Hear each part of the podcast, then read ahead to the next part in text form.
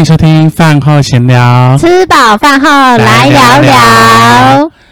今天邀请到一个我们很厉害的人，没错，就是旅游达人，没错没错，他都去一些我觉得很诡异的地方，例如说地狱，我很想去。请问你麦克风有打开吗？有啊，为什么没有？好，有吧？那你要近一点点哦。好，那我们隆重的欢迎洋葱先生，欢迎大家好，给他一些掌声。好，那掌声好烂哦。但是我觉得他有一个点，我上次听到我吓到，圣母峰。圣母峰，大家有看过圣母峰那部影片吗？就是很多人在上面那个。圣母峰就是一个天然的冰柜，就是很多尸体在上面，而且到现在都还不能抬下去，因为大家没有能力把他们抬下来。他们也成为一个景点。那因为圣母峰呢，它需要爬很高的高山，然后要爬之前，他们需要到某个基地营做休息。那我们的洋葱先生就要分享他去基地营的体验。欢迎洋葱，大家好，我也是第一次去圣母峰的基地营，所以它基地营其实只是在圣母峰的山脚下，大概就是海拔多少？它的入口处，海拔就是5300左右，所以还有一个玉山要爬的意思，就是大概一个玉山再加上半个玉山左右的高度。天哪！没有，我的意思是说到基地营是不是还有一个玉山的高度要爬？对，没错。就是如果要去圣母峰的话，就是先爬到基地营之后，再爬一个玉山的高度，就到圣母峰顶。有办法当天爬完吗？不可能，因为我到基地营而已，我就走了。我总共行程来回走了13天。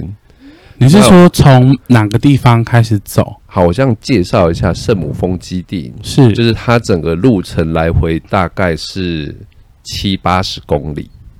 780公里的山路，然后它是从海拔2700，然后走到海拔5300，中间会上上下下。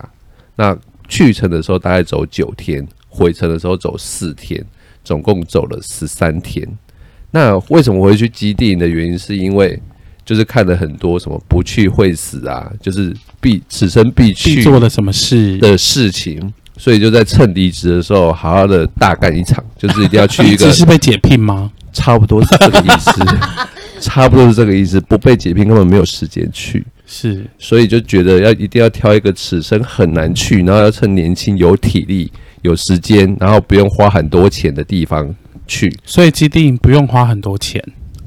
它如果以爬山来讲的话，它是算是 CP 值非常高的地方。对，那整个。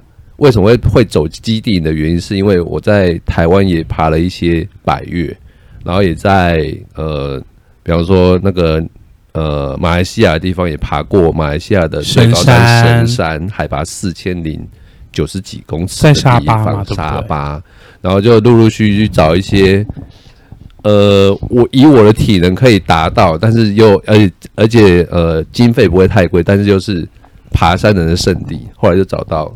尼泊尔就是众神的国度，它就是喜马拉雅山连峰的地方，整个全世界海拔8000多公尺的山，总共有10几座，大概13还14座，在尼泊尔就有8座。那其中最大的最大又最有名的就是圣母峰啊，8848公尺，所以我就下定决心一定要去看它一眼，再死。都无所谓，或是死在上面。我想死在上面，但死不了啊！想要叫那个香港把你杀死在那边，死不了啊！没有死，但是差点死。可是你当时为什么只想要到基地营，而不是想要攀登圣母峰？因为你已经在那里了。首先，我大概知道自己的体能能不能负荷，能不能负荷嘛？那另外一个是费用，如果要到圣母峰的话，大概预算要200到300万，这么贵！而且爬山光整个体能跟爬山的行程，至少要来来回回要2到3个月。哇！他不是说你到了之后就是马上爬，因为它最主要是高度的海拔高度的适应，就是你要让你的身体可以去习惯低氧，然后高海拔的程度。那一般人的身体其实它大概在5000公尺左右的，其实溶氧量只剩下平地的一半左右。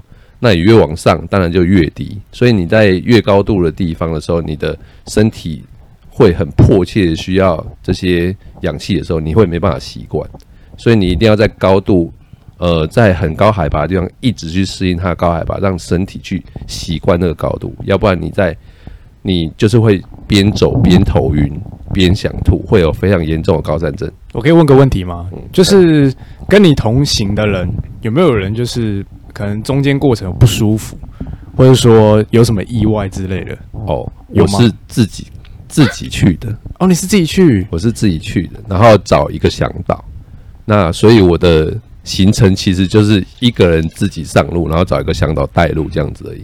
那中间过程当中，当然有很多人陆陆续续被抬下山，坐直升机下山，坐驴子下山，骑马下山，都被送下来，因为他们海拔高度就是过不了关。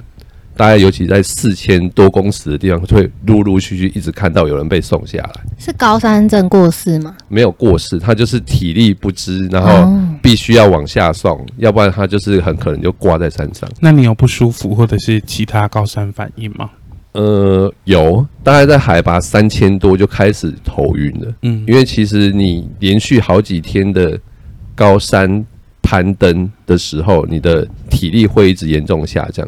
而且在尼泊尔，它的食物是很克难的，因为它都是用柴火在烧，它不是像高山还可以用瓦斯炉去烧，因为它的所有物资全部都是找动物跟人力去背上去，比如动物就是驴子跟马去背所谓的瓦斯桶，还有那个木材、草，类似这样的东西上去，在高山上面去烧，所以它没有完全充足的那种装备去煮你的东西，而且海拔3000多公尺之后的火是没有办法把东西真正煮熟的，因为它没有办法真的完全燃烧。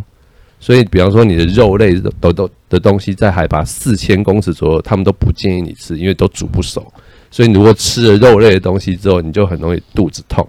那接下来你就是没有办法完成这些东西。但是你没有吃肉，你又没有力气。对，所以就是有恶性循环的感觉。整个过程当中会让你每天会越来越虚弱，就是你没有办法补充足够的蛋白质，状态会越来越差。状态会越来越差，就是你的体力，第一个是体力的消耗，然后第二个是食物严重缺乏蛋白质，然后你没有足够的体力去睡眠，因为你在高山上面的时候，你的呼吸会非常快，心跳会爆快，所以你在睡觉的时候基本上没有办法像在平地一样，就是很安眠，就是深沉的入眠，就是你几乎每个小时其实都在翻滚中度过，然后你没办法在平地当中，可能比方说你从12点到早上6点，这种当中有一个很深层的睡眠的时候，其实每天体力下降非常快，尤其经过几天之后，你每天都严重的失眠。那每天在这样子高强度的爬山运动之下过，但是每个景点都非常棒，因为每个市集，然后每个地方的风土民情跟建筑物都非常的棒，尤其它那边高山非常的可怕，就是像比方说台湾的百岳，就是3000公尺以上海拔的部分，在台湾有200多座，那每座都有非常响亮的名称，比方说玉山、雪山。那在尼泊尔那边，光6000公尺以上的高山就已经几千座了，6000公尺以上的高山就几千座，所以台湾的百岳在他们那边连个名称都没有。就算5000公尺的山，连可能都没有名称，就是都没有名的，就是已经低到不足以帮它取个名字。对，在3000多公尺，可能对他们来讲就是平地、洼地的这种感觉，所以他们的山就是看起来就是你要往上45度角，就是90度角要往上敬礼的那种感觉，好正常。所以你找的那个向导是雪巴吗？就是当地的雪巴。那所以你的东西跟你的饭啊，你的吃的东西都是他准备的吗？我们每一天的结束点都是住在那边的山屋。那山屋它都有简单的餐厅，会煮伙食给你，比方说比方说一些咖喱面啊，然后一些什么炒泡面啊，然后或者一些汤，比方说汤就是喝一些蒜头汤，或者一些番茄汤，类似这样子比较简单的东西。那肉类的东西它也有，比方说它有炸鸡，可是它的炸鸡就是基本上都是粉没什么肉的那一种。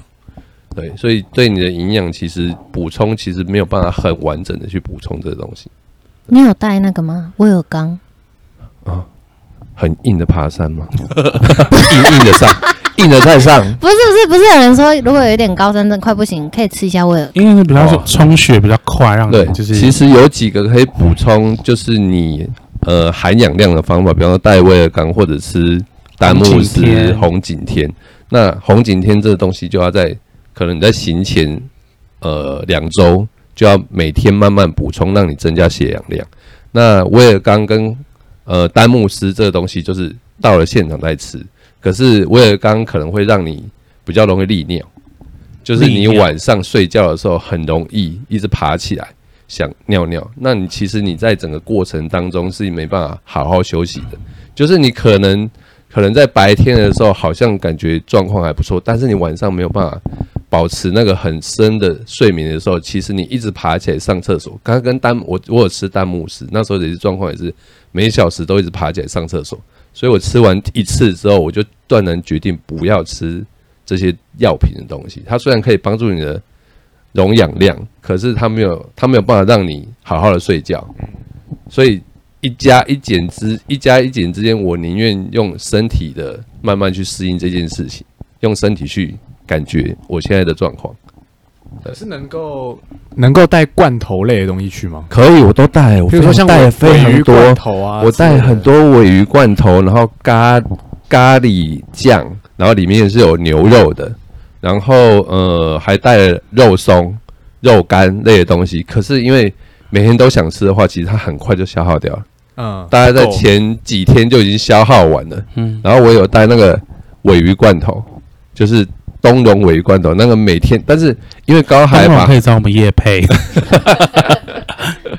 但是因为那边实际上大概海拔4000多公尺以后，我因为高山症的关系，食欲都非常不好，所以我每天吃的饭量，吃的食量大概都是平常的1/3不到而已，所以那时候又没有肉，都是每天都吃菜，然后食物又吃的特别少，然后晚上睡觉又睡不饱，就是一直在失眠，睡不饱，然后体力就是一直下降，所以我在后面过程当中其实过得非常的痛苦，全部都靠意志力在撑的。对，所以那些人会被带下山来，实际上我都可以知道为什么，因为。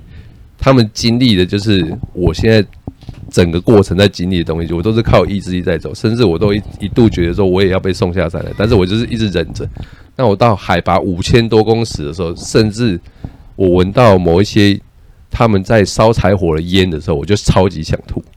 然后我都一直跟我的向导说，这一间饭店的烧柴火实在是太臭了。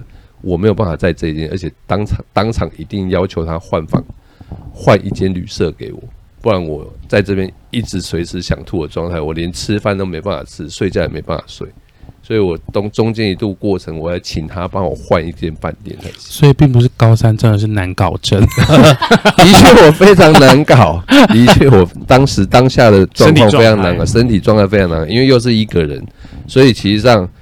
比方说我在跟向导沟通的时候，他可能没有办法体会我们这种平地鸡，他是放山鸡嘛，他平常就在那，他是放山鸡，他平常就在那个地方生活，他根本就不会有高山症的症状，他只能很怜悯的看着我在那边头晕，然后怜悯看着我眼睛闭起来躺在那边要死不活的样子，然后他也只能用怜悯眼神看着我，他也不能干嘛。所以你到那个地方是你。当时预定的地点嘛，就是你有把还不是那边已经4000多离我没有我的意思是说，你到最后在基地的时候，是你当时去基地就是出国的这一趟旅程的预定的目的地嘛？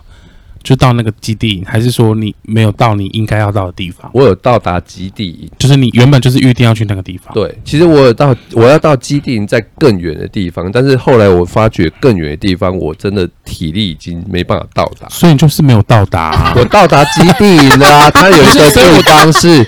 No, 基地营在 go further。我的问题是说，你有到达你当时预定的、你设定的目标吗？有，我到达。不是，你看，我是说，我有两个，其实我有两个备案，第一个是基本我要到达基地营，但是它有一个在，比方说在。多加来回总共4天的行程，他可以到一个海拔更高的地方去看高山湖泊、那后来那个高山湖泊的地方我就决定不去了，因为我觉得我的体力真的已经到尽头，对，我是放弃，我是 loser。 那你就承认你放弃就好了、啊。我 loser 怎么样？不要呛来宾，不好意思，讲这么多、啊。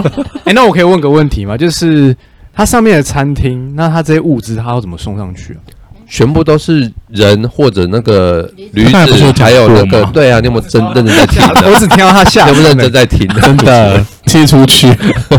那你除了你向导，那还有一只驴子跟着你吗？不是驴子，是他们那些驴子是陆陆续续一直在送物资的。他可能在，比方说在山下的时候，他就把物资整个背上去，所以会有一个人跟着那个驴子或者一群驴子。就是比方说，你就把它当成牧羊人，然后他是就是带着这一群驴子或这一群马或者这一群牦牛，这些动物都被拿来当驮手，就是他的挑夫。所以这些帮手在那边都是当地的野生动物，所以被训练来当成挑夫这样子。那会有人要求说，我除了要挑夫之外，我还要一只驴子？可以啊，你有钱什么都可以做啊。可是你要驴子干嘛？对啊，你要驴子干嘛？你想要晚上抱着睡吗？不是，你一路上会觉得还有驴子陪着我。其实你 always 会有驴子在你旁边，就是会一直经过，或者从山上走下来，因为背人下来。背人下来或者空的下来。哦，他送完物资。对，送完物资。那你觉得这200-300万很值得吗？200-300万是要到基地，到圣母，到圣母峰。那你当时花了多少钱？当时如果不包含机票的话，大概整个行程大概3-4万，3-4万台币，4万台币，就是整个13天的行程是3-4万台币而已，所以整个 整个算下来 CP 值超高，一天就大概3000块、4000块。那这里面包含了，比方说向导会帮你背一些东西，然后包含了住宿，然后还有整个3餐行程全部的费用都在里面。那当然，他们整个EBC 还是算是国家公园，它有一些门票费用是要付的，所以这些全部都包含的。CP 值很高欸，超高，就是爱爬山的人一定要去这个神之国度。我觉得如果有200-300万到那么上面，应该是已经含葬礼费了。差不多吧，对啊，因为上去可能就回不来啦。你如果回不来，就直接在上面，就直接在上面冰起来就好了。对啊，对啊。而且以后人家去吗？当然会写切结书，会啊，免责声明之类的。应该说他爬 EBC， 他就本来你说安全，他也是很安全，你只要照着路线走，你所有的身体状况都没有问题的话，其实他是可以很安全下山。但是高海拔的东西都很难讲，你有可能睡一睡，你搞不好就没有醒来，因为你有可能在上面就缺氧，或者你可能那时候肺水肿，你可能就是呼吸不过来，可能就挂在那边，对，你可能很多不自觉的状况很难讲。而且有时候高山症很严重啊，你会失温，然后你会一直觉得很热，对，然后就会脱衣服啊，然后脱衣服之后就失温就死掉。对啊，电影里面都有演啊，都有看到嘛，就是大概就是像电影里面的状况一样，没错。对，还好你没有成为电影里面的状况。我当时有想要壮烈牺牲，但是没有。你应该要壮烈牺牲的。为什么大家都不要？那他现在不会在这了，真的。好，那要这故事了。那我们可以再分下一集，再跟我们分享说，在这个 EBC 的过程当中，到底看到了哪一些景色，或者是有没有一些让人家印象深刻的地方？好吗？好。那我们这集先。感谢杨松先生分享到这里，拜拜。